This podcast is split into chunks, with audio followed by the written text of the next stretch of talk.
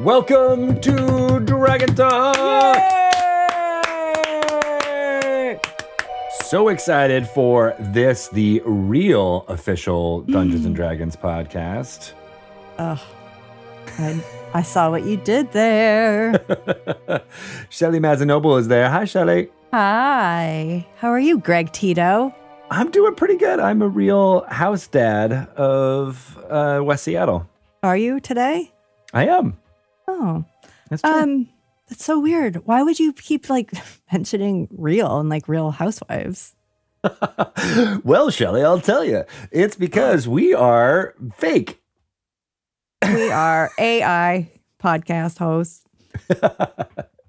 Or is are it? talking to two amazing folks behind the Real Housewives of Dungeons and Dragons for our interview today. They made your dream come true. Is Shelly. this really happening?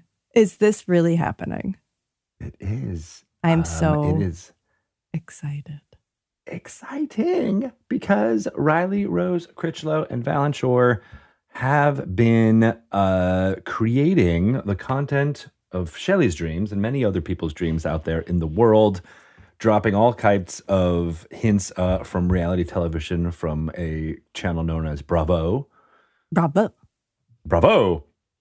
Um, as they are, uh, you know, playing Dungeons and Dragons, right? They're they're real housewives who fictional real housewives who get pulled into a fantasy realm. Uh, it's super fun, and uh, we talk all about where the idea came from, and it I- does not come from where you would expect. This is exciting for a lot of reasons, but I do hope because I, you know, believe that there are lots of women who, like me, did not grow up playing Dungeons and Dragons, discovered it as a an adult. And I do believe there's so much uh, positivity that comes from this game. There's so many wonderful social and emotional benefits that women, no matter what your background is, no matter what you your interests are, could benefit from.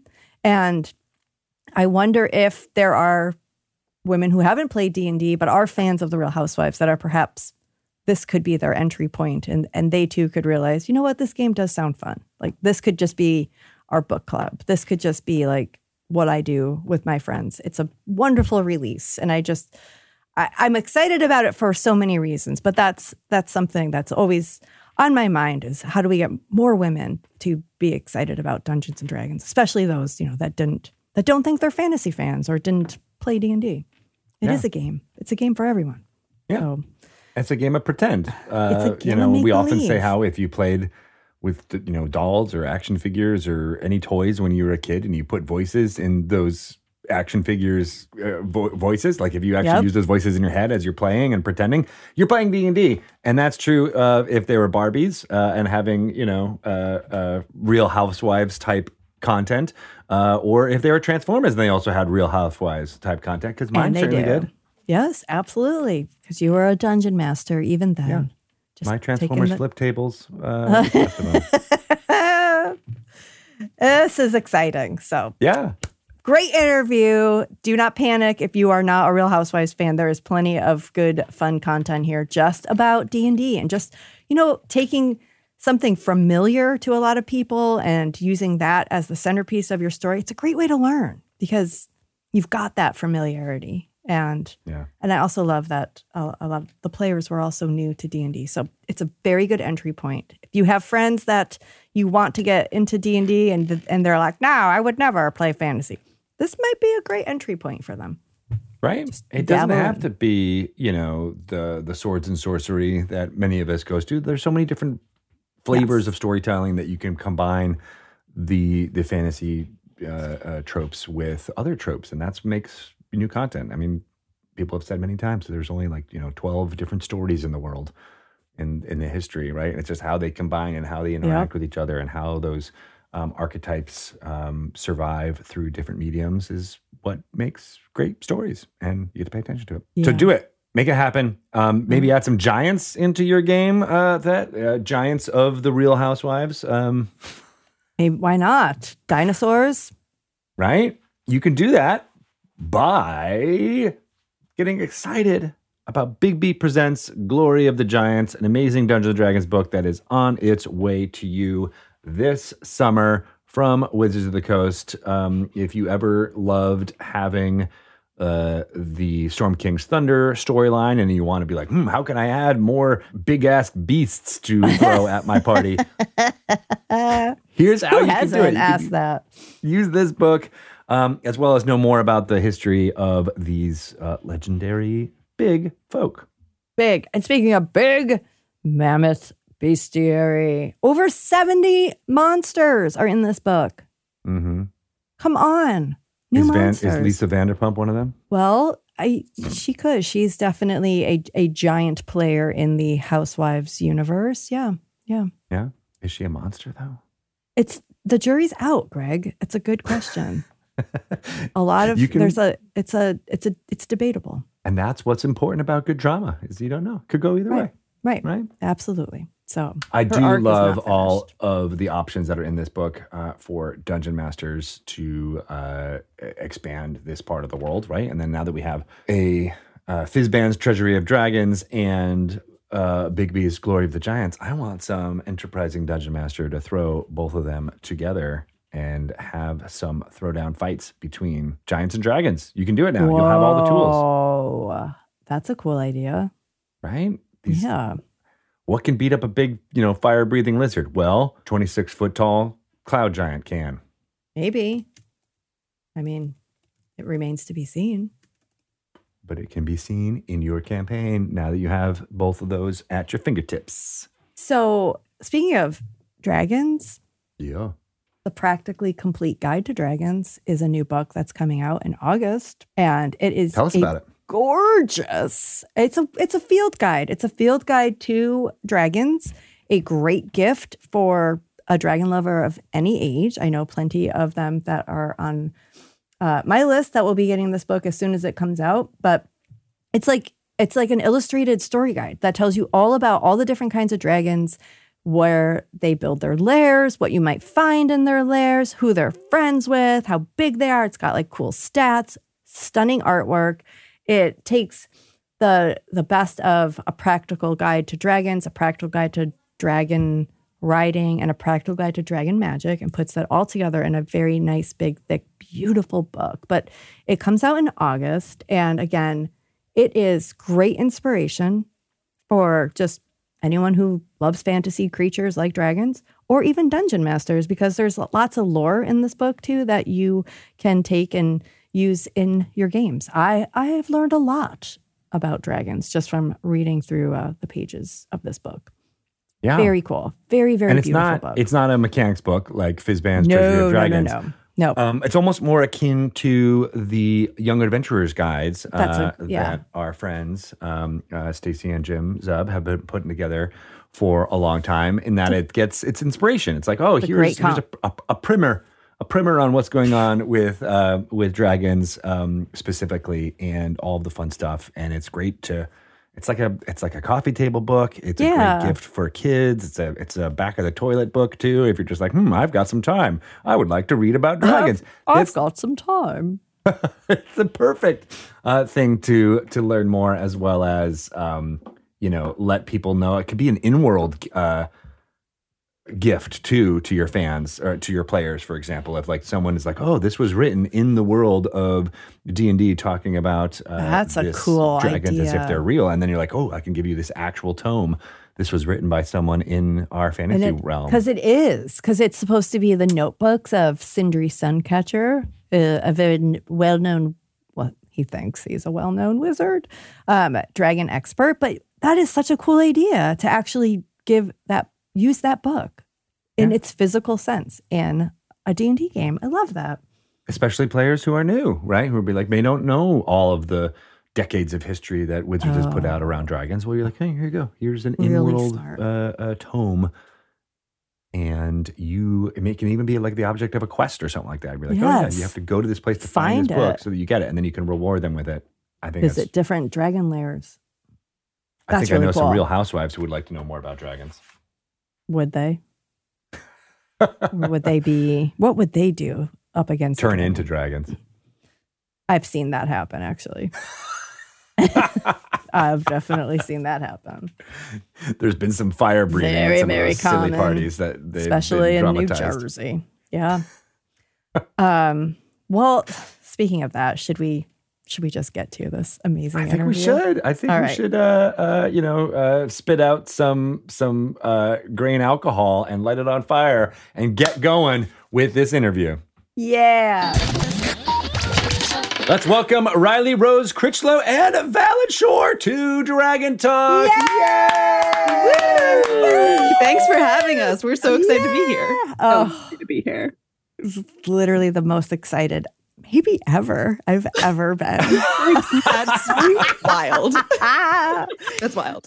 I would just I have to just say you too and your your group have done what so many people have talked about, have fantasized about, have made fun of me about. You're doing it. The real housewives of Dungeons and Dragons, the ultimate collision of my two greatest loves. Oh, goodness.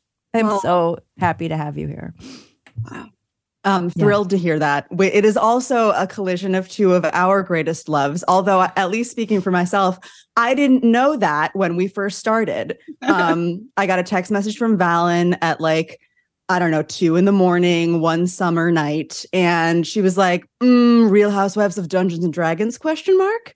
And I had never seen Real Housewives, and I had never played Dungeons and Dragons. So I Oh, was amazing. naturally, I was like, "Yes, I'm in 100." percent um, and since then have spent years with both pieces of material and and yeah gotta say two of my, two of my greatest loves as well I Oh, so you're a convert. That's amazing. it happens. See, Greg, it's possible for you too. it a truly lot. is a lot. I this just brings up even more questions. Um, but I guess maybe I'm going to go back to you now, Valen, because what was the impetus for sending that text? Right? Uh, It's like yeah, not but- doing like you up or like anything like that. It was two in Just see, Uh, she just sent it to her entire Rolodex and thought, "Who's going to respond?" Exactly. It all out there. and the rest is That one history guy, yeah, he can respond. So One guy. Right, Who's next? Um, well, I've been watching reality television since season two of The Bachelor, Andrew Firestone. Oh, Mm. right there with you. Thank you. Bill And Andrew. He Yeah. made the tires, right? he did. His family did. Yes, and he had the Uh, winery too, right? Oh yeah, Firestone Wineries. Yeah. I wonder if it's still there. I would go. Oh, well, pilgrimage. Hints of rubber and Mm, asphalt Yeah, and um, I played Dungeons and Dragons once before um, as a PC, not as a DM. And I've always loved video games, and you know, it kind of just came to me very clearly. Actually, I had put my head on the pillow to go to sleep, and it was like Real Housewives of Dungeons and Dragons, and I was like, no, go back, go back to almost sleeping. and it just came in louder uh, to the point where I had to get up and text Riley, who I hadn't texted in like a year. Whoa. yeah so Valen and i went to high school together so we've been Mm. old friends for a long time so it wasn't necessarily weird that this was out of the blue after not texting for a minute but um i'm glad you did real glad you did yeah. So why did you text Riley, who had not played Dungeons and Dragons or watched The Real Housewives? what was the connection? Well, Riley's one of the funniest people I've ever met and knows a lot of funny people. Okay. Mm. Um, and it, for some reason, I don't know, it was, I have a lot of talented friends that do various things. Um, but this one just was very clearly like Riley. And then after that, it was my writing partner. um, and within, and that was the right call because within like a week or no, like within days, you had got it together real fast whole thing. Yeah, it was. I mean, I I also I grew up watching Survivor. It was like my near and dear to my heart, starting with season two, Australia, um, and just like religiously. So reality TV, I you know I had I'd, I'd swum in that pool. Um, I was very willing to do the re- the research involved in Real Housewives. I told still tell That myself is- I'm like I'm doing research. It's for the That show. That is one of my questions. Um, yeah, I'm just gonna watch 18 episodes in a row for the show. uh, so yeah, Valen texted me. I was like, absolutely yes. It was also it was like summer 2021, so just coming out of the pandemic, Mhm. like nothing was happening and what a great thing to spend all of my time and energy on. And then yeah, we had like a meeting about it maybe. I think maybe Allison was involved at that point as well, Valen's writing partner, um Allison Zada. And then I had previously done some podcasting with uh Nicole Weiland and Alex Reeves. The five of us are now sort of like the team behind the show. And so I was like, yeah, I think I could get Alex and Nicole involved. Let me text a few people that I think would be good in the cast. And within like 15 minutes, everyone had said yes. Um, Liz Jenkins, incredible actor, Liz Elizabeth Ho, incredible actor, and Kosha Patel, who is my favorite story. Um, I texted them all kind of the same thing, like, hey, how do you feel about playing Real Housewives of Dungeons and Dragons? We're just gonna do it for fun. We might turn it into something at some point, but like no promises. I don't know. What do you think? And Kosha responded, Yes, absolutely. I'm in. By the way, whose number is this? Oh my god.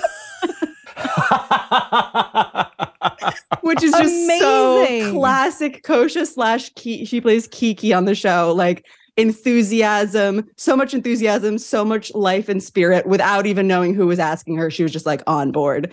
Um, so what a Wow. treat all of these people involved. That is trust right there. It's Yeah. That's I how you knew it was a, the how you right know. idea, Yeah. right? Because it was completely you know blind taste test. It was like, hmm, this is Pepsi. Uh, yes, I want to do this project.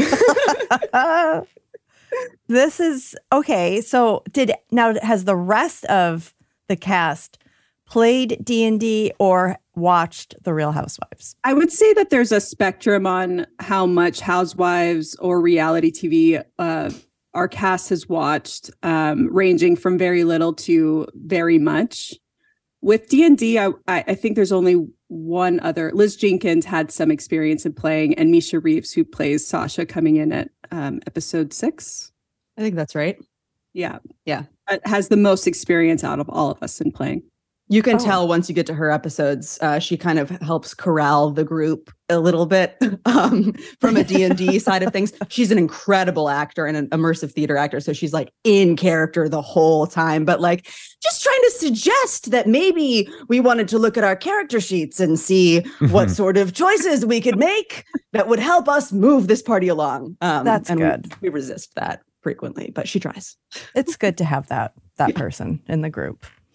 Um, And so, so the Real Housewives of, of Dungeons and Dragons is, uh, it is is it in a, the world of the fantasy, or are these people from our world and then they get put into it like uh, like the D and D cartoon? Yeah, That so one. they're the Real Housewives of Anaheim in honor. Earth. Yeah. Um, and they fall through during their reunion on the soundstage.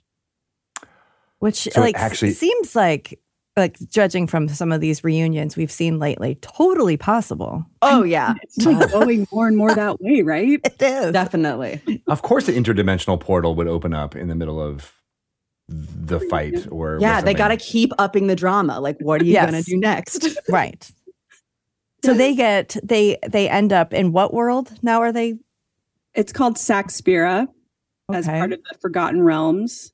Uh, yeah, they fall right through a portal into a dungeon cave sort of thing and uh, down a waterfall into the whimsical world of Creekside. Is there like an Andy Cohen esque character that also fell with them? did not fall with. Uh, His name is Sandy, but he is the host of uh, the show on the network, as we call it. Mm, yes, the network, capital N, Mhm. uh, all powerful. Of course. yes. Their algorithms. That's the name. yeah, yeah. And we, I think once we, once we, obviously at first it was just sort of the name itself was so fun and funny that we were like, there's so much possibility here. But once we started kind of digging into it, and especially understanding more about how the show Real Housewives actually works, the more these pieces started really making sense to put together. Um, the the fact that like the cast members on Housewives are playing a game themselves essentially to get the most screen time, to get the most followers, to stay on the show, to get their contract renewed, to get their salary increased. They are there's gameplay happening there. And the producers cast when they choose the cast for the show are choosing recognizable archetypes in the same way that D&D plays with recognizable archetypes. and that putting a cast together and putting a party together where you have balance between the hothead, the queen bee, the sidekick, the wannabe, it there's a lot of correlations there that we were like this might actually not just be sort of like a fun and funny thing but functionally work really well. That's fascinating yeah even even the classes within d&d really uh cradled that theory quite well. Um you know just it, even just the the the natural ability of a sorcerer versus wizard we took that uh, with our characters to me and you know even with their acting talent like who was naturally talented versus who had learned to you know enter the spotlight this way and the differences between um yeah those little nuances that we love so much about the real housewives. Yeah. And because a lot of us were new to d&d valen and allison put in a lot of incredible work uh, building out the d&d side of our characters. So we all came to the table primarily as actors being like here's a housewife inspired character i've invented. And then they sort of translated that into what would this mean for a campaign? What class would they go in? What would their different abilities be? How would that come across on the show? We actually made a google form. It was a fake application yeah. to be on real housewives of anaheim. Oh, and within all those questions we were uh we were asking the questions based off of the character sheets themselves so try i can't think of a good example but you know something to do with strength like you know have you ever gotten in any, any fights have you ever flipped a table? Yeah, uh. exactly. Yeah. Or there was one that, there was one question that was like, what would you do if your arch nemesis posted something on social media that got more likes than you got, or something along those lines? That like it felt This very real great housewives. character Like it, development. yeah, and for us, exactly, it was really nice to be like, oh, I don't know, what would she do? So hopefully, we went in with characters that were relatively fleshed out and felt really true to the housewives world, and then they they gave us interestingly redacted character sheets. So we went in um, and the information was revealed to us as we played. So we didn't even know our class going in. We didn't know Oh, what our abilities would be. And it was sort of like peppered in as it became relevant throughout the show. We wanted the uh we wanted our cast to have the same experience as the characters themselves and not knowing what their abilities were or how it would translate to this magical world or that they would have any of those abilities at all in the first place. So that was a kind of a natural discovery process in the campaign. The other thing we did uh, after the applications is we got together and did four major events um, which was just us play playing through um, shared past history, uh, which was us trying to get uh, the characters in a place where they'd known each other for a long time and they had drama that they could reference, or all their relationships would be more set uh, once we entered the world. Yeah we did some sort of like group improv exercises about like so you guys remember that time that this thing happened let's talk about it so you'll hear some of that in the pilot episode which is the reunion where we're, we reference some of these like previous events and some of that is pulled directly from those improv those sort of pre-game improv sessions oh. Like, does it actually go back? Like, are you actually referencing audio that? we were happen- not like- pulling yeah we're not playing the actual audio but we're referencing the that information that Oh, we improvised Oh, that's really cool. That's a great idea. yeah, it was really fun to do it that way. I think uh, honestly, the fact that we didn't really know exactly what we were doing going in, we just gave ourselves full, full permission to kind of do whatever, and it it really worked out. But that's kind of the beauty of D and D is there's so many different ways to play. And it's kind of lends itself to the story that you're telling. If you are truly new to D&D, they're also like a group of housewives who are probably grossly unprepared to enter a fantasy world. Yes, absolutely that. Yeah. so that you do get to like pull on some of that like I have no idea what I'm doing here and all like why is there like this quiver of arrows strapped to my back now I don't know any of that um so that it I'm sure that that's not coincidental I'm sure Valen you planned it that way but um I love a good origin story. I do too absolutely This felt like the ultimate one for me, for my, you know, to really think uh, through what that would mean for these women dropping through.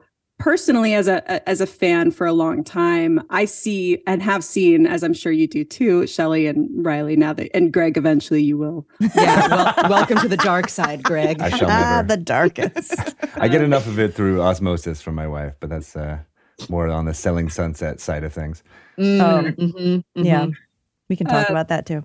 but they're they're remarkably strong uh, and iron-minded women on this show because of what they have to endure off of the show and how that comes back into play when they're on for a second season for example Yeah. riley and i talk a lot about our obsession with watching a season one housewife turn into a season two housewife um Yeah. this, What's the difference there? What What is that transition? It's so fascinating. It's a lot of times they've never seen themselves on camera, really, because there. So Beverly Hills is a little different because there are actual actors that come on to the that are in the cast of uh, Real Housewives of Beverly Hills. All, almost all the other seasons is all women who haven't really seen themselves on camera regularly, or at least definitely not in that volume. And you'll see a really distinct switch in a lot of them when they come back season two in terms of the way that they're presenting themselves, the sound bites that they are hoping get used, um, the way that they're shaping the narrative or participating in the narrative. It depends on the person. Sometimes they come in super hot their first season, and then they kind of like uh, take the foot, foot off the gas pedal for their second season to be like, oh, people really hated me.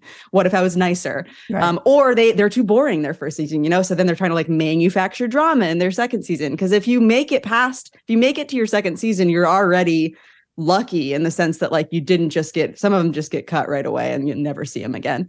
Um, but if you make it past that threshold, then you have the option of your salary going up. It's a huge investment to be on the show. All of these women are spending tons of their own money on all of the the glam teams and the expensive outfits and these trips that they take each other on. So they're investing a huge amount of money and they won't see a return on that until they've been on it for several seasons.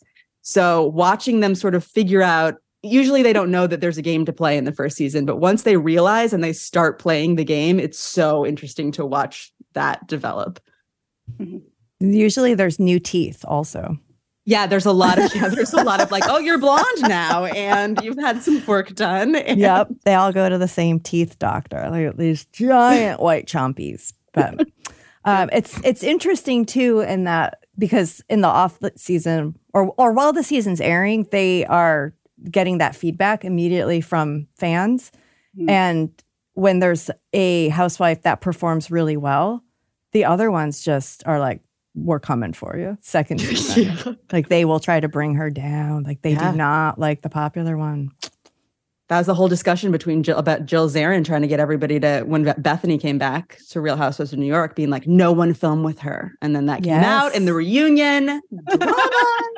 And Jill has been on the outs ever since. yeah, and that was it for Jill. Yeah. Yep. see what can happen greg I'm glad they're So- investing all this time and energy into their families and making sure that they have good, positive relationships. Oh, relationships. you'll also watch their personal relationships crumble while this happens. A lot Lots of them. divorce It's- happens. yeah, it's pretty wild. Yep. Lots of, of kids in the background just staring into the camera. Yeah, no, they're not usually good people, I would say, but that's It's a certain type of person. Yeah. Yeah, you know. so are good- all of these uh, the the cast members of Real Housewives of Dungeons and Dragons are they all chaotic evil? I would assume. a really good question. That's a really good question.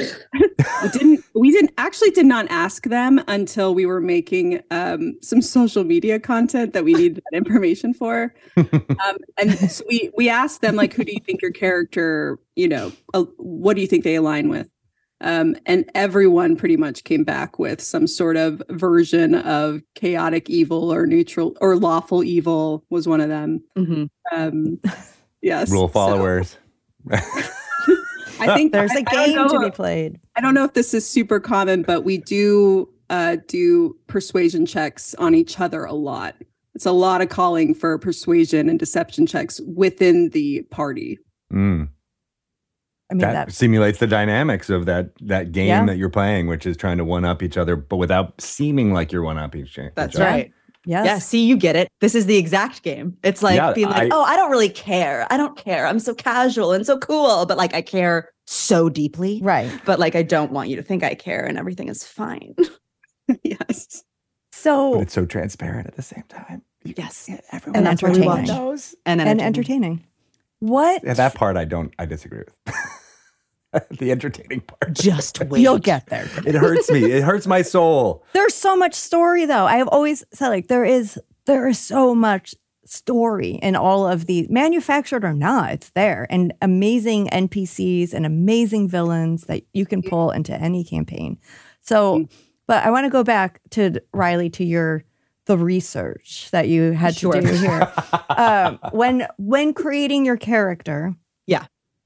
Was there a particular housewife or maybe a few of them that you felt really inspired by and that you would want to to create a character based off of? Yeah, so the character that I play on Real Housewives of Dungeons and Dragons is named Cassandra Casternak, and she's best known for running a multi for running a pyramid scheme that she Okay. Maintains is not a pyramid scheme, of course. Um, and she also like poses on the cover of various romance novels that she like for sure has a ghostwriter for. So there's like elements that I kind of cherry picked from Salt Lake City was gonna say, and something like a little Jen Shah-ish there. yeah, little Jen Yep. Uh, Beverly Hills. At the time, also, I was watching the um, oh man, what is it called? The Teal Swan documentary. Oh yeah. And that she's she's probably have most heavily influenced by Teal Swan. Once I started going down the rabbit hole of the of the pyramid scheme situation, which is really just a cult. Yep. Um, and there's also there's a great episode of a podcast called Sounds Like a Cult where they talk about Real Housewives and the cult of Real Housewives. And I, when I listened to it, I was expecting them to be talking about people listen people uh, people watching Real Housewives that the viewers are all part of a cult, but they are talking about the cast members, uh, kind of the stuff we were just saying that they've like invested all this money with this promise yeah. of this grand thing, and that usually doesn't work out for a lot of them. So my mind was definitely in kind of like cult leader zone when I was creating cast. So Teal Swan with like essence of uh yeah, Jen Shah. I would say some there's some Sonja Morgan in there. Okay. Just like thinks that she's the most fabulous and can't possibly be touched and refuses to accept any other reality. That's probably pretty Sonja of her. Yep. And for the relationship dynamics with Cassandra, we wanted her to be the most uh, seasoned out of all of the existing characters at the time. So she's been on for 10 seasons. Um, Kind of like our Kyle in I a way. say she's the OG. out exactly. Ousted out the Lisa Vanderpump, has played really well with production and has earned that middle spot in the title sequence, holding the Oh, case it's a that's D20. bit okay. And and do does uh Cassandra get to sit um to the the left or right of Sandy during the reunions? You did map that out. I feel like you told us where we were sitting at the beginning, and now I don't even remember. But I feel like probably You're otherwise she would have thrown a fit. Yeah, yeah, yeah you got to be there.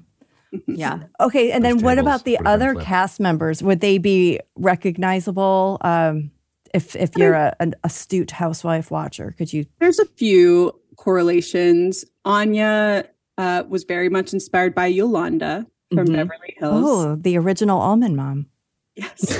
oh my god, yeah, that's very true. I feel like capital A almond mom. Uh, Um, Dr. Christina was in part inspired by Lisa Barlow. oh From wow! And also the uh what's her name? That that that i- in Beverly Hills, like early seasons, she comes on and they're like, we made the show Medium about her, and she's the real medium. So part of Dr. Christina's thing is her name is Dr. Christina Yang, which is the name of the character on Grey's Anatomy. And she's like, Yeah, they actually wrote that character based on me. Oh my god! Are you talking about Camille Grammer? yeah, it's Camille, but it's Camille's it's Camille's Her psychic. friend. the medium, in. the one Yeah. that that was smoking and telling Kyle like he's never gonna satisfy you emotionally. That yes, one. exactly. Yes. Yes. That that's a great character to bring in. Kiki is sort of a catch-all of somebody's first season. So the idea with Kiki Oh. is that this she she just had her first season. She's the richest one of all of them. Um, so it's sort of like some of those housewife tropes that weren't encompassed in the other characters.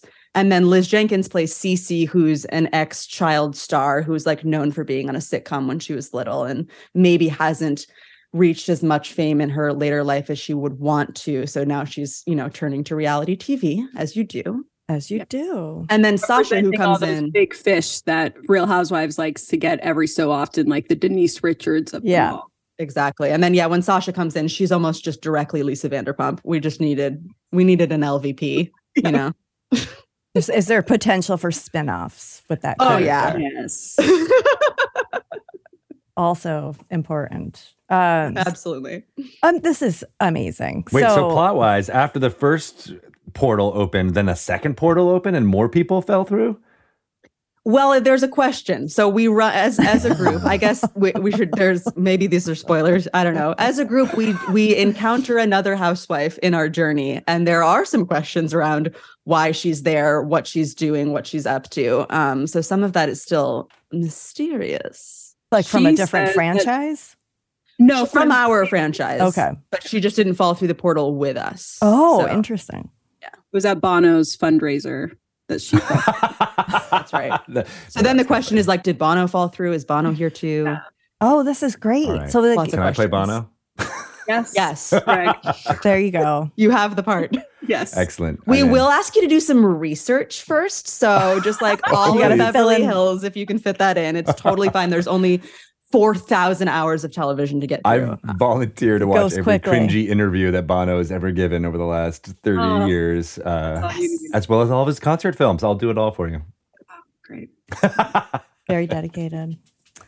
Um, so I always have felt like a dungeon master is essentially a reality TV show producer. Mhm. So would you agree with that statement first, Valen, before I continue? We would very, very Okay. much agree with that statement. So, Strongly with agree. all of this inspiration at your fingertips and these in, this very creative cast with this these very rich characters, how how do you even begin to start weaving all of these pieces together? And are there like certain di- player dynamics that you're excited to put up against each other? Do they even know what those are? And like, there's so many threads. How do you know which ones that you're going to be pulling at? We, Allison and myself, like to pull at the threads that we're the most excited to think about. Honestly, like if it makes us excited, uh, that's what we'll focus our time on. There is so much there, but the uh, the cast gives us so much to work with every single time we have a session. They'll say a million things that we're inspired to, you know, expand on in the next one.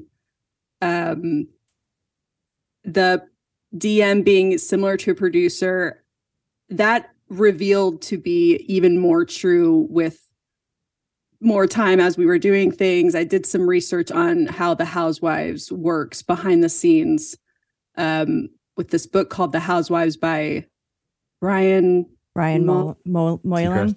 Seacrest? Yes, Yeah. Whelan. Shit. Um, and that was, you know, that was fascinating, and that Yeah. that colored in a lot of what ends up being a big part of the campaign. Um, yeah, did I answer that question?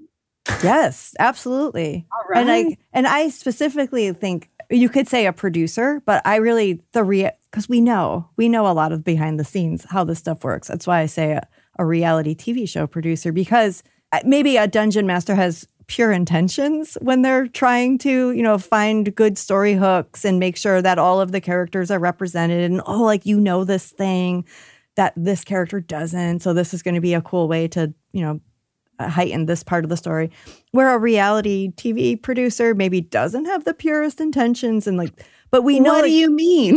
I mean, I'm just saying. They're always like, you know, egging on the per like you you need to confront. That's why these stupid conversations always happen at like parties. And like if if you were truly this person's friend, you wouldn't tell them their husband was making out with another woman at a party. You would do it like in private. I'm sorry. Wait, you're But not supposed to do that? I've been telling you that for years, Greg. Like Greg ruins every party we're at together, just by dropping these nuggets. I'm mostly making them up too. It's just let me roll Like on a Honestly, the housewives do too. So Yes. but like it's like there's so much of that behind the scene. Like you need to go tell her that right now at this charity event before she goes to give the keynote speech or something. So So they dangle it in front of they Yes. dangle the, the desire to be more likable or get more screen time on the show in front of them as well, being like, well, you know, the viewers aren't going to know that you feel this way unless you say so. You know, they're the producers are playing the game just as much as the housewives are, if not more. exactly. That I just think like there's some good learnings for dungeon masters there on how to like pull at those threads and find people. For the, does for the greater good.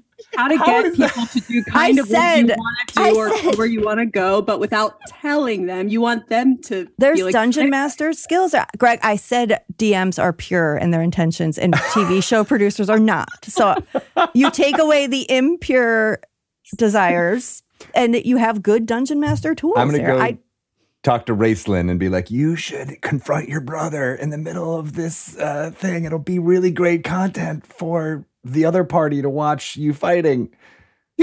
I am just saying you can find those good hooks in people's backstories and weave together a, a very dynamic story. well, for you the have good. To have you know not you have to have negative things happen in order to get those you know great moments. Uh, we have so much fun being terrible to each other. I think yeah, and having that reality TV show producer excuse is all I ever needed. I'm realizing. so Yes. um, I do feel equipped with all of uh, the watching and thinking I've done about these reality shows and what happens behind the scenes. Uh, finally, I have something to something productive to do with it. exactly. and I think it helps that we're all genuinely good friends in real life too, so that so it feels delightful to like pick at each other and stir up drama in the party because we're all ge- we all genuinely love each other so much. I don't know if it would work as well with like a group of strangers who come in and immediately are like saying really catty things to each other and like ruining each other's plans.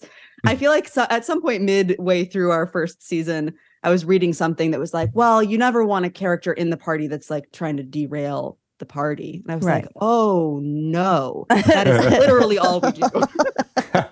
Yes, you would that's- have I mean, to go this is into actually it. pretty fascinating because now I'm thinking of uh, you know playing evil party dynamics uh, in in the fantasy tropes. They always end up being how do you keep a group together because most of these evil people wouldn't actually be working together or they wouldn't trust or maybe they would trust one or two of them but there's no way they would trust every single member of the party and how do you just not devolve into fighting um, there has to be some trust by the party to be like, okay, well, we all have one goal or we all have like one thing that we're going for. There might be sniping, there might be insults back and forth, but we're all trying to do one thing. And it seems like a lot of the things that you've learned about putting this group together, as well as how you know to keep it at the table, right? To keep the the the conflict only manufactured, so that when you do, I mean, so do you guys have to do like because bleed is very uh, a, a, a thing that happens, right? Where where the emotional story that you're telling at the table can go into the interpersonal relationships. Do you guys have to do like decompression ses- sessions after and like big like, hey, even though I said that really mean thing, that was a joke. Remember, like that was not us really doing that. Do you, do you find that that helps in any way, or or because you're such professionals, improvers that you're just like, ah, it doesn't matter. We'll just make people laugh. So far, I feel like it's been fine, but I, it's also possible somebody's harboring secret feelings.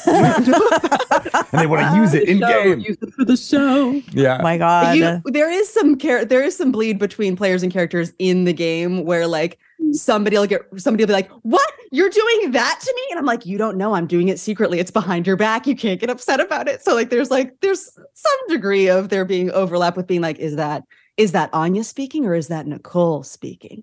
But I I hopefully for the most part nobody actually takes that away from the table itself because I think maybe because we built our game with that being a clear part of it that we wanted to have this sense of manufactured drama and there always being Yeah, like sure. certain factions against each other and like this again the shared history Mhm. uh backstory of like who's feuding with who that that it didn't feel that it felt expected so people don't necessarily take as much offense to it maybe hopefully a big part of how they produce the real housewives is conflict and resolution. It's really just waves of that. And that part is the manufactured part is all of that you know the forced sitting down we call it the apology couch.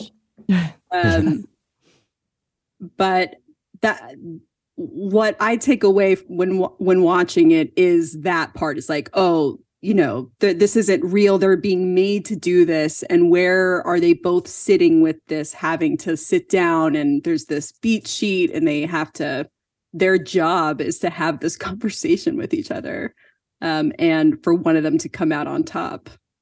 And there's a lot more freedom obviously in d&d than there is on the actual real housewives uh, to try more ridiculous things. You know if you look at real housewives of new york and you compare somebody like Bethenny frankel to someone like aviva drescher who both go for big swings in terms of drama on the show but it really worked out for one of them and it really didn't work out for another one. Sorry aviva. Bye uh it, we are we have more permission to do more ridiculous things without the consequences that the real housewives face so you'll probably see more ridiculous right. drama in Saxperia than you would necessarily see on a a single given season of real housewives i mean you bring up aviva and i mean like if what happened with her iconic moment happened in a D&D game, it might even read as like that's over the top. That even yeah, it might have been too much for even D&D. That's true. That's true. Ah. Greg, to catch you up, Aviva. I was going to be like, um, our listeners may not know I this, know, this no, context so Aviva came into a, a, finale episode with a really clear plan of some drama that she was going to start and some choices she was going to make, and ended up taking off her artificial leg and slamming it on the table in the middle of like a very fancy restaurant and a big party, and then like throwing it into the crowd of people, being like, "The only fake thing about me is this," and it's like an iconic Housewives moment now, but it, because it was so cringy. Like everyone could tell that she was just trying to manufacture this thing, and she had clearly planned this like catchy line before she got there. And it's it's one of the most transparent moments on the show, which is why it's also one of you know a fa- it's a favorite moment, a, fa- a fan favorite moment, because it's so ridiculous. But yeah, you can see you can see her playing too hard because that's part of it too. Is they're all playing this game, but you never want to admit that you're playing the game or show that you're playing the game um, yeah, Aviva just she took too far. She took too yep. far. Trying to get that second season. Yeah. Didn't work for her. All right, so Didn't no work. fake legs. Okay, that's what I've learned so far. you can have fake legs. You Greg. can, yeah. You can. You just have to know how to use yeah, it. That's right. yeah. Now, conversely, when Teresa from the Real Housewives of New Jersey was so infuriated that her sister-in-law would bring sprinkle cookies to her child's christening, oh, um, she was so well. She was angry about other things, and she flipped a table in a restaurant. Um, also very iconic. That was very yeah. natural. That yeah, was yes. like really like from the yes. heart. You could yeah, tell that Star is born kind of yes, totally. That, and I'm sure producers were just like, yes, yeah. They were like, second, write her up for that second yeah, season immediately. Yes, yes. So yeah, no, there are and there are like Housewives is kind of defined by by moments like that that do work where you're the Aviva one doesn't work because you can see through it so easily that you're like, oh man, I wish it was real, but I can tell that it isn't. But there's there are a lot where you're like, I'm pretty sure this is real, or at least like I'm willing to suspend a little yes. bit of disbelief. Like Lisa Rinna shattering the glass on the table or whatever. There are various slaps in the face.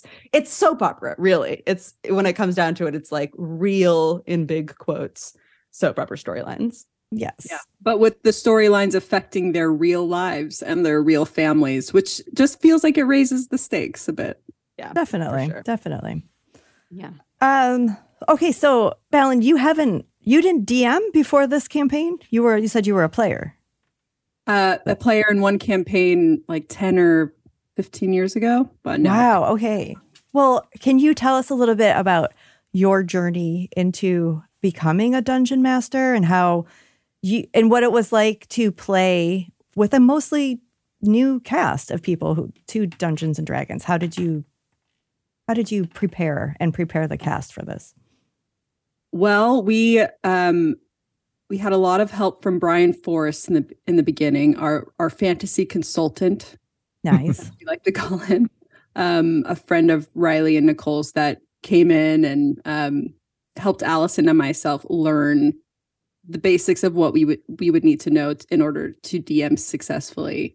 We read the books, beautiful Wizards of the Coast books. Um, and then we were very terrified for like half of the season okay. to do any combat. Um, felt sick about it oh. the entire time. Just like could I mean, did not really wrap our heads around it probably until uh, the the last third of the first season and then it yeah it became a lot more natural i played a lot of video games um, as i've said before um, a lot of open world rpgs a lot of inventory management, a lot of, you know, a, a lot of stuff like that. So it, in terms of game mechanics, I was very excited to be doing that um, and to learn that side of D&D. In fact, all of it, I've kind of always wanted a reason to do this. Um, yeah, so it, about three months before we got up and running with the the DMing thing. That's that's impressive. That's a lot of research. Reading. We, we I remember a, a discussion we had in those early text message days that was like, should we try and get someone who's kind of an Andy Cohen type to be our DM? And we sort of like asked a couple of people, and then I feel like your your exact words were something along the lines of like, I need to just accept my fate. oh, and become what I know I was always meant to become. Or something I mean, that's those- basically the voice. The voice told you you had to Yeah. do this. It it was And the thank God you reality did, TV right? thing too. It was that piece. It was knowing uh, the that part of the world so clearly. It felt like the DMing had to be um, embedded in the reality show knowledge too, and how to um, translate some of that stuff into D and D. and we only learned we learned like two weeks ago, right? Okay, we started this show in July or June of 2021. We learned two weeks ago that Allison, our other co-DM, had never watched Real Housewives. Oh my gosh, really? So, Greg, this is for you. We sat her down live on Discord. We showed her the pilot of Orange County, the very first episode oh of Real Housewives ever. god. and she's hooked. Like we watched three or four episodes then, and since then she's been like, "So when are we gonna finish the season? I just, I just need to know what happens. I need to know what happens to them. Um, so what slippery happens to them? slippery slope. Um, So how did- sometimes I am jealous of people who haven't seen all of the Housewives episodes. They've got so much to look They do. to. You really do. Anyway, sorry, Greg. What were you going to say? I was just gonna say now you're jealous of me because I uh, am. I, I've only seen the clips. Um, so we've talked a lot about the, uh, the like the Real Housewives part of this, but then how? I mean, I, I feel like this is able to satirize both sides, right? Like you're able to kind of show off what's interesting about the reality part of it, but then how does that dovetail into the D and D side of things, and what type of plots are you developing? And you mentioned that they come into a dungeon like right away, right? So there is a little bit like of a of a hook there. But what's going on in the in the in the fantasy side of of this storyline? Um, it takes them a whole season to get through five days of our I campaign. it's four. It's so we take so days. long. I love We're that. constantly like can't use any of our spells because we haven't slept in four episodes. It's great. Uh, so in terms of like what's happening in the world of Saxpira, about four days worth of things happen. Um, there is a bigger reason why they are there. Um, that has to do with the big bad. Um, that is the reason why they're going on this specific pathway. Um, I'm trying not to give away. I know Right? it's so I know, it's such so a you gotta go- delicate balance. Yeah. Leave. I mean, I will say you guys did a great job of easing us in because you were learning and we were learning at the same time. We were really eased into gameplay in general with D&D like Valen mentioned being like, "Okay, today we're going to try combat and see what happens." Um, but I but within that there are a lot of kind of fun classic D&D things, tropes and characters and encounters and situations that you guys hit on um, to really uh, emphasize that we are reality show characters but we're now very much in a d&d fantasy world so almost everything that happens on the show is actually more d&d than Yes. housewives i would say that's a really good point. Um, we wanted that that juxtaposition between the housewives and classic D and D. So they go to the tavern really early on. Um, there's a goblin fight. There are owl bears. Uh, anything that we felt like was the most classic, you know. D- what, do you think when you think of D and D? We tried to put that in our first season so that you could really see the difference uh, between where they came from and where they are now and how how they relate to that change I gave Valen and Allison full credit for inventing owl bears until I saw the oh trailer for the D and D movie and was like, "Oh, that's a ah. thing that exists." I was like, "They made up such a cool thing for us. Awesome!" You did not correct that, Valen. You were just ready to. I didn't know that that it was, just in my head. I Oh. was just like, "Oh, cool, cool idea." I won't an owl it. and a bear. yeah, great. Amazing. Yeah. So where do you where do you see this going next? Like what what else is in store for the Real Housewives of Dungeons and Dragons? I think their overarching uh, mission is to try to get back home somehow, um, and that's kind of the what the what they're doing here. They're going towards that adventure, I suppose. Our first season is focused around finding. We got separated from one of our party members early in the first season. Yeah. So a lot of the focus of the first season is finding this one party member. Um, we have 15 episodes in our first season, right? We just released episode 11 this week. So we're getting towards the end of this initial campaign that we, or this initial part of the campaign that we kind of thought of as more of a little bit like a prologue, almost like a tutorial, literally a tutorial for the players, but also just like this concept and these characters. Uh, and then I will say, because we have recorded five or six episodes of season two already, um, that things change.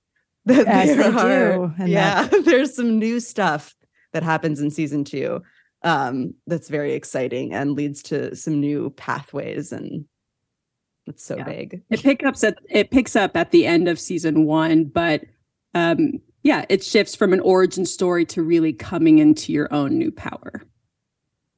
Just like the season two Housewives would. Thank you, That's Greg. right. See, That Greg, learned already on getting board. it. He knows. Greg. They are in their power. They are able Yeah. to uh, exert it. And we're also exploring. Um, we're we're gearing up to record our very first mini campaign, which is also in the world of Saxpira, but involving entirely unrelated characters, tiny, tiny creatures. Valen, you want to talk about tiny creatures? yeah, tiny creatures will be our first one shot. Um, all about all things tiny. The tiny, the tinier, the better.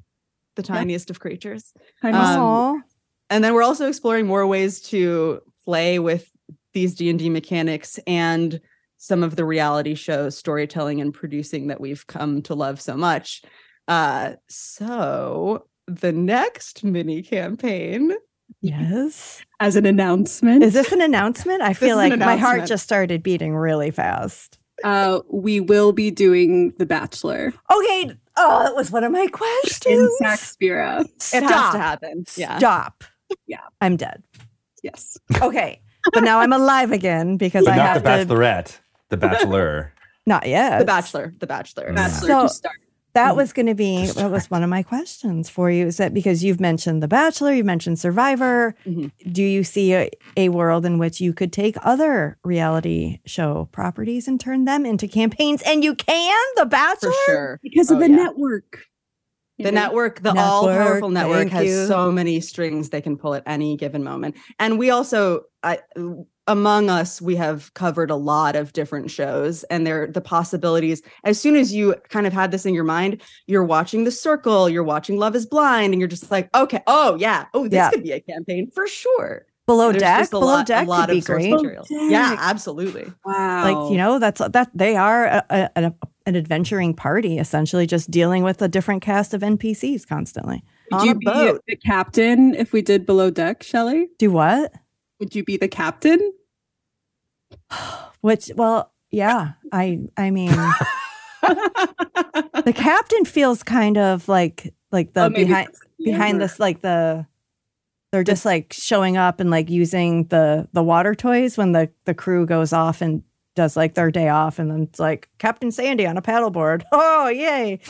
Um, i've never seen below deck but oh, now you've have got watch to. Yeah, it's amazing. But yes, yeah, I there isn't a world in which a reality D and D campaign like that I would ever not want to be right there, just in the in the in a cog in that wheel. Yes, there's uh, there's so much overlap between living vic- like living vicariously through reality TV, living vicariously through D and D. It just allows us to be like, this isn't my life and will never be my life. Right. But what if I just sort of like was a fly on the wall or got to like play around and in this world and see what happens. And I think, yeah, the possibilities Magic. within that that mashup. Simulating the experience of being cast on one of these shows and then actually going through the process of what it would be like to be on one is is kind of yeah, that's the root of what we're doing. Plus goblins. plus and owl goblins. bears. and that is kind of why we watch these shows to begin with. Like we are not awful people, but like, Right. W- like just to be a fly on the wall and see the the ah. awful people and in like a safe in the safety of your living room. Greg's like, no, Greg, I'm highly recommend tongue, starting. Why would you start with Salt Lake City. It's three seasons. It's some of the most intense drama on any Real Housewives show yet. The characters are more unhinged than I've seen anywhere else. It's a really easy one to try in case you want to try it. And that Okay. one was originally um, a women who have businesses in Utah type show that they repackaged as Salt Lake City. So if that makes you feel better about Which, um, yeah, so it's not, it wasn't originally conceived as a real housewives. Greg, I assure you, what happened in the beauty lab parking lot is more intense than anything that's ever happened in your D and D games, and I'm just gonna leave it there. what a twist. Mhm. That's There is there is a bit of wish fulfillment here, though, right? Like I think there, like this is where uh, to be the one voice of, of of criticism here. I feel like that's where it becomes not good, right? Because there is people who I know who watch these shows and are like, I want to be like that person, Sure. Right. and then they go the on those shit shows. out of me. Rather than different than like a, a um like a drama show that's written that you're like, okay, well there was some craft here and there was some you know there was a, a, a deliberate choice made by these evil characters by the writers who made them. That feels more real to me than people who are fake participating in this story. Um, I there But- are good characters. though. Yeah, Yeah, yeah. It's very produced, and then there are char- there are some characters that that it wouldn't be terrible to be like. I kind of want to be like so and so.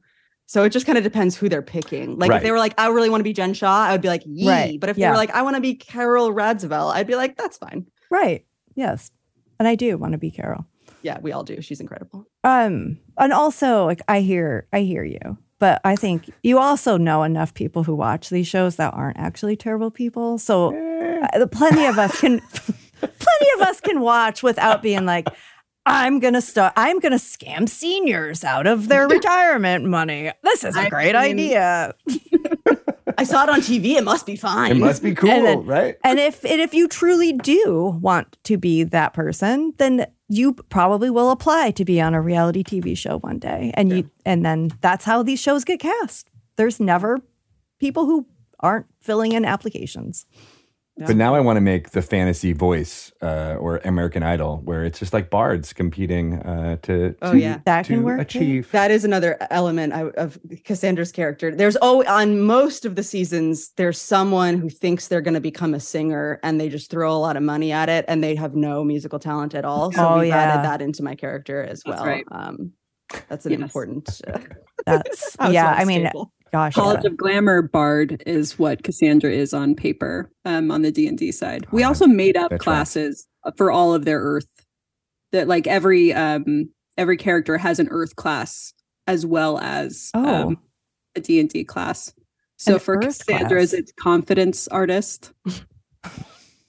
um, yeah. You make that. confidence. Listen, the healing crystals work. That's all I've got to say. MLM. I agree. Absolutely. Oh, this is truly incredible. This is just like, I can't tell you how much I was looking forward to this conversation. And it just, it's even better than in my imagination. It's just the Well, best. good. I hope we've lived up to the expectations and continue to as this campaign goes to who knows where. You I sure don't. Don't. I do. She does. so one last question though for you, Valen, is again, because these shows are so rich with character, do you ever do you pull like NPCs from other uh, iconic reality TV show characters? Do we ever see because I mean LeeAnne Locken comes to mind. I just feel like the Real Housewives of Dallas, like I I have her voice in my head often when she um, when she was like, "These hands, these hands, they're not."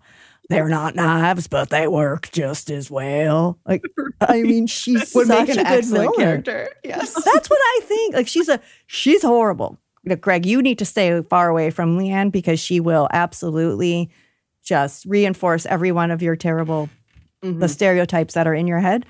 But as a character, oh my god. there is so much room for for more housewives to jump in.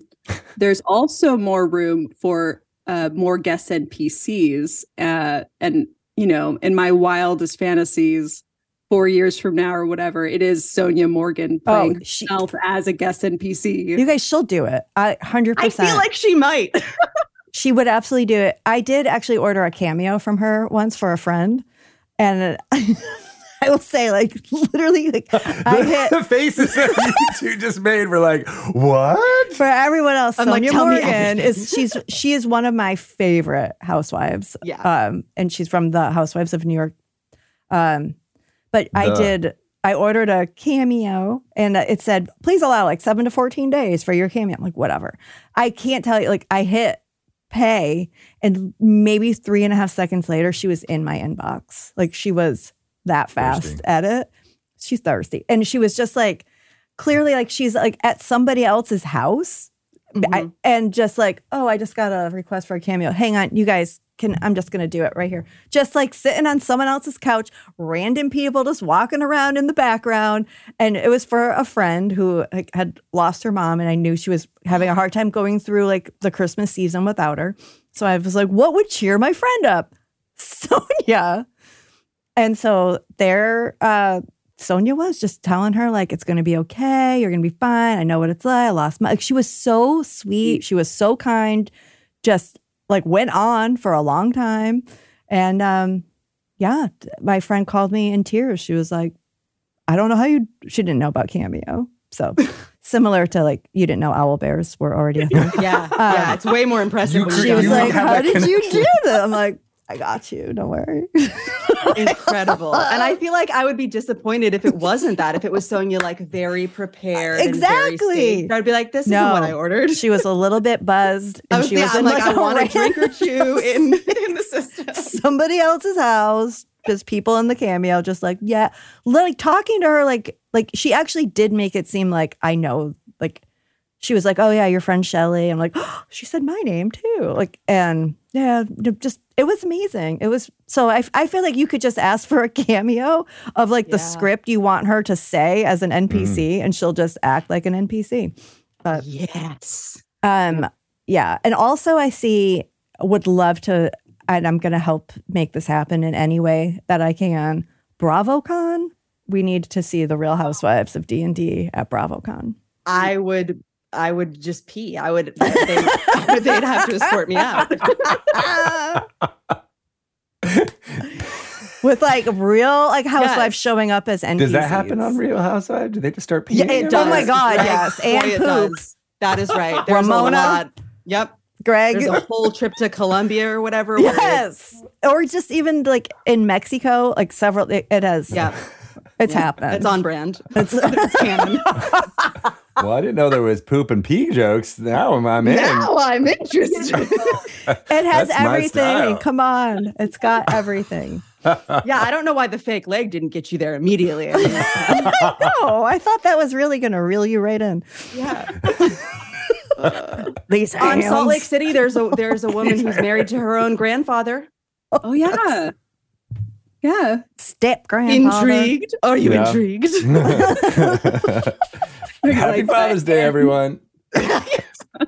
Oh my gosh. Oh man. Well, yeah, that's the so much material just a construct uh, that has the lady who has knives for hands. Like I feel like just needs to. The construct needs to talk. They're like, not. They're not knives. They're not knives until you get to Sax Spearing. You find out that they're actual knives. They They were were actually just as good.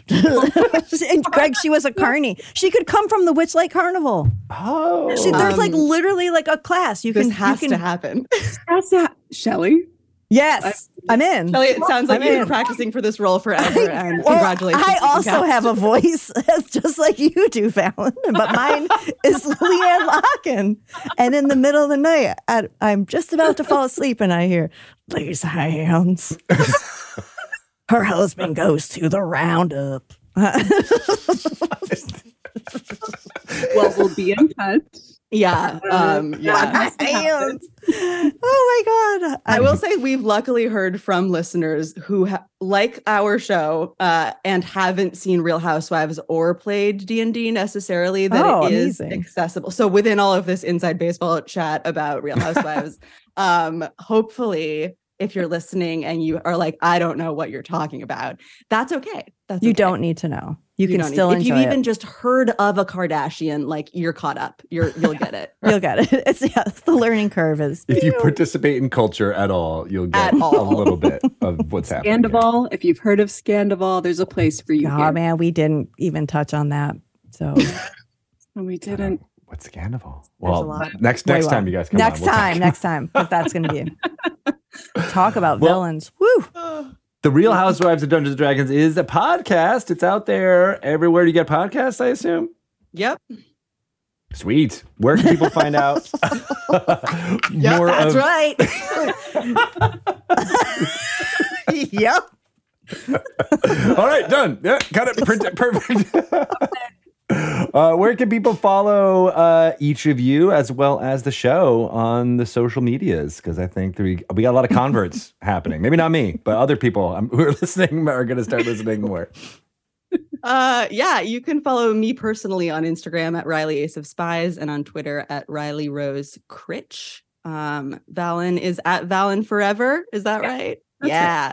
And then our show is at Housewives of DND across all platforms. And our Patreon is patreon.com slash housewives of DND as well. That is where we're doing all of our mini campaigns. So that's where you'll find tiny creatures. Um, later on, you'll find The Bachelor there as well. And then we also do like a behind the scenes podcast where it's super fun for me just as a person um, and as a player to hear after the fact all the things that Valen and Allison thought were going to happen or Oh, had nice. planned for us that we then just ruin. We ruin so many things, constantly ruining. There was a whole beautiful wedding that they didn't go to and Oh. participate in. Um, Sorry, we had to get out of town. I was bored. um, so if you want to hear the backstory about all of this stuff, there's also a full podcast for that. Nice. Uh, and Discord Mansion.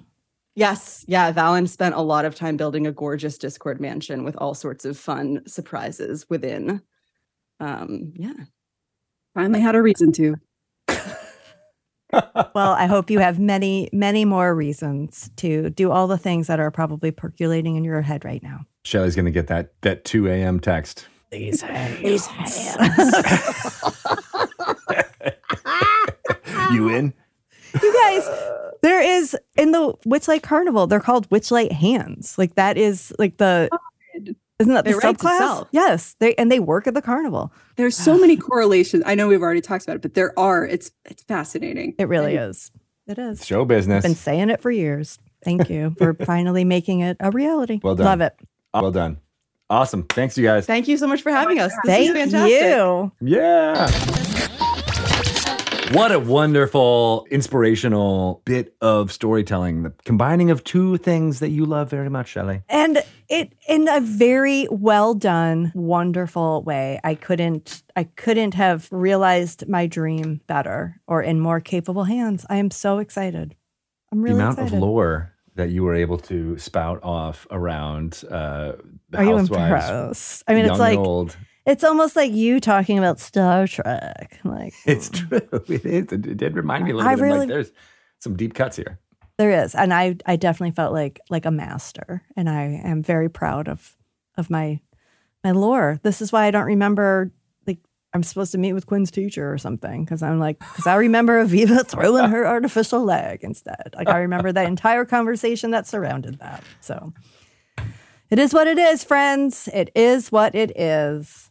I But think that leg is going to be a magic item in my next D&D campaign. My God, a magic item. Genius, Greg. You are see you. You're inspired today too. I am. It's true. It's uh, you know, and and the kind of notion that reality television is people role playing evil uh, D and D characters. I'm like, okay, that clicked a little bit in my head. Uh, something. It's not something I definitely love or enjoy uh, uh, as much as playing the more heroic characters out there. But I could see the appeal of being like, all right, yeah, I have the license to be uh, a, a dick right now uh, in this safe, improvised storytelling zone. I I agree. I thought that was a very astute observation because it, they they really are doing everything against like what a traditional D&D campaign would be like uh, an adventuring party generally comes together because they want to work together. Yeah. and these this group of women do not. Uh, they're kind of forced to act like they do which i think is an interesting dynamic to have. And also like to be more terrible than the next For is also entertainment value, very different. Um Yeah. to one up somebody when in d&d we're always like you work together it's better when you're together and sometimes you're the hero and sometimes you're the assist and it's not like that in the housewives world like you always have to be the hero so but yet it, it, it works it makes for an Yeah. interesting story As long as there's something that binds the group together, whether it be some goal or something, and so like the, the goal to get home is perfect for for what they're doing because it's okay. They don't have to be competing for that. They all want it together, and so yeah that makes total sense. And I can't wait uh, for what they do in season two. It seems like they've got uh, amazing stories ready to go, um, and I've already recorded them too. So that's really cool. So yeah we like podcasts. Check out the Real Housewives of Dungeons and Dragons um, if you uh, would like, and if you would like to also follow them along on social medias, you can then follow us if you have not already. I am uh, at Greg Tito on Twitter and Mastodon and Blue Sky and a couple other places now. We're trying to see what really shakes out. Uh, what about you? Well, I'm I'm just out there on Twitter and Instagram, really at Shelly Moo. I did launch my newsletter though, Sweet. so you can now sign up for that. You can either do that at my website at uh, ShellyMazzanoble.com, or you can go to Substack.com slash at Shelly Mazzanoble and just go right there. But yeah, join me on this little uh, n- weekly newsletter potpourri. We'll see what happens. I'm sure you're going to talk about some reality television on there. Uh, the, this week I'm definitely going to be talking about this episode. I think so. Nice. Get ready for that. check it out. All right, for those of you who are paying attention to what's going on with Junkie Two Shoes, she is in a deluge of water in the world of, uh, or in the city of Sagarpur in the world of uh, Mani Varsha, uh, looking for evidence of more catfolk, more tabaxi out there. Yeah. And her brother Daryl, Shoes, sees Daryl performing on stage in front of hundreds, if not thousands, of people within Sagarpur, and he kills it. He does so well. He rocks it. Everyone's cheering. As that happens, a, a very large wave of water crashes, uh, grows from the river behind the stage where Daryl Two Shoes was performing and crashes down upon that stage and there's water everywhere, flowing in different directions. Um, everything is happening super fast. Uh, so we're gonna roll for initiative Oh no! for the first time in a long, long time. Why am I down hit points? Did I just take damage? You did just recently? take damage because the water crashed over you, and you took Oh yeah. Um, bludgeoning damage and Right. were knocked prone. Mm-hmm. Okay. Um, and there are now uh, boats and all types of things from the riverbanks, detritus, uh, you know, anything that was just piled up now is all floating. So there are any foodstuffs or, or or building materials or anything. It's just it's a it's a huge uh, cacophony of uh, dangerous things. And you see as as you pop down uh, and try to like shake off the water from uh, the, your fur uh, as it's Not all over you. Your your your friends and party members are kind of all around you uh, in various states of uh, injury. Some of them are more shaken than others, but you don't only get a second to glance at them before you realize that there are now a large number of poisonous snakes all around Oh, you. no. Snakes writhing. Uh, you're not sure exactly where they came from, but they're all out there and looking like they're uh, uh, very agitated. And um, you see uh, fangs, uh, and it's a, it's it's very very disturbing. All right, so what did you get for Ah, initiative? eight. You got an eight. I got a nine. So the snakes are going to act first before you are able to do anything, and they they're going to bite you. Me? Um, yeah, so they're close to you, and they get an eighteen uh, to hit. Jerks. Yeah, they're all so you see the swarm is now all around you. Um, Ah. and they're biting. Um, and uh, several of your party members get it too. Oh my god! All six of them are also all bit. oh um, no! they Oh no! take No! A large number of damage, and they're gonna take uh, All of uh, us? three, three piercing damage. Oh wait, is this for all of us? Yeah, all of you take three piercing damage, so it's not too bad. And actually, I rolled really low, so you're okay. Thank there. God. But yeah, because they're all going after them, they went after so many different targets. Each of you kind of have like a snake kind of in front of you. Um, and you need to make me a saving throw. I do. You do. You're making Okay. a Constitution saving throw.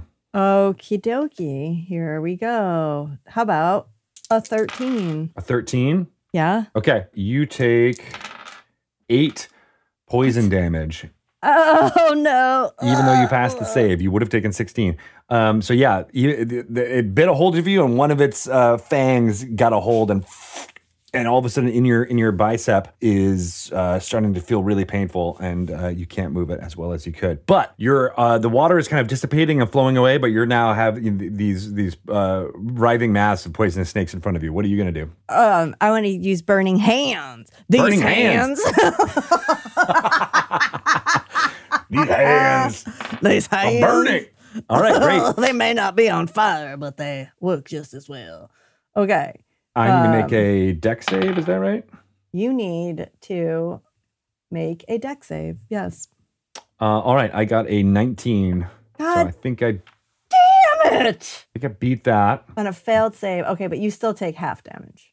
Okay. You hang on, I gotta roll my my damage. I got uh, eight, so you take four damage. Okay. Uh, so so you put, put, point your fingers out. What does it look like as you cast the burning hands? What does it What does it do? My thumbs are touching.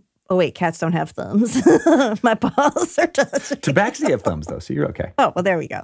And flames like a hose of flame from each of my fingertips blasts out at these snakes, and I burn them. I burn right. them real good. So it's a lot of heat being applied to a aquatic creature, and their uh, steam flows up all around you, and you hear screams coming from many of your God. um, team I bur- members. I burned my Samson. team members. Jo- I mean, if you're, it's a, it's a swarm of snakes.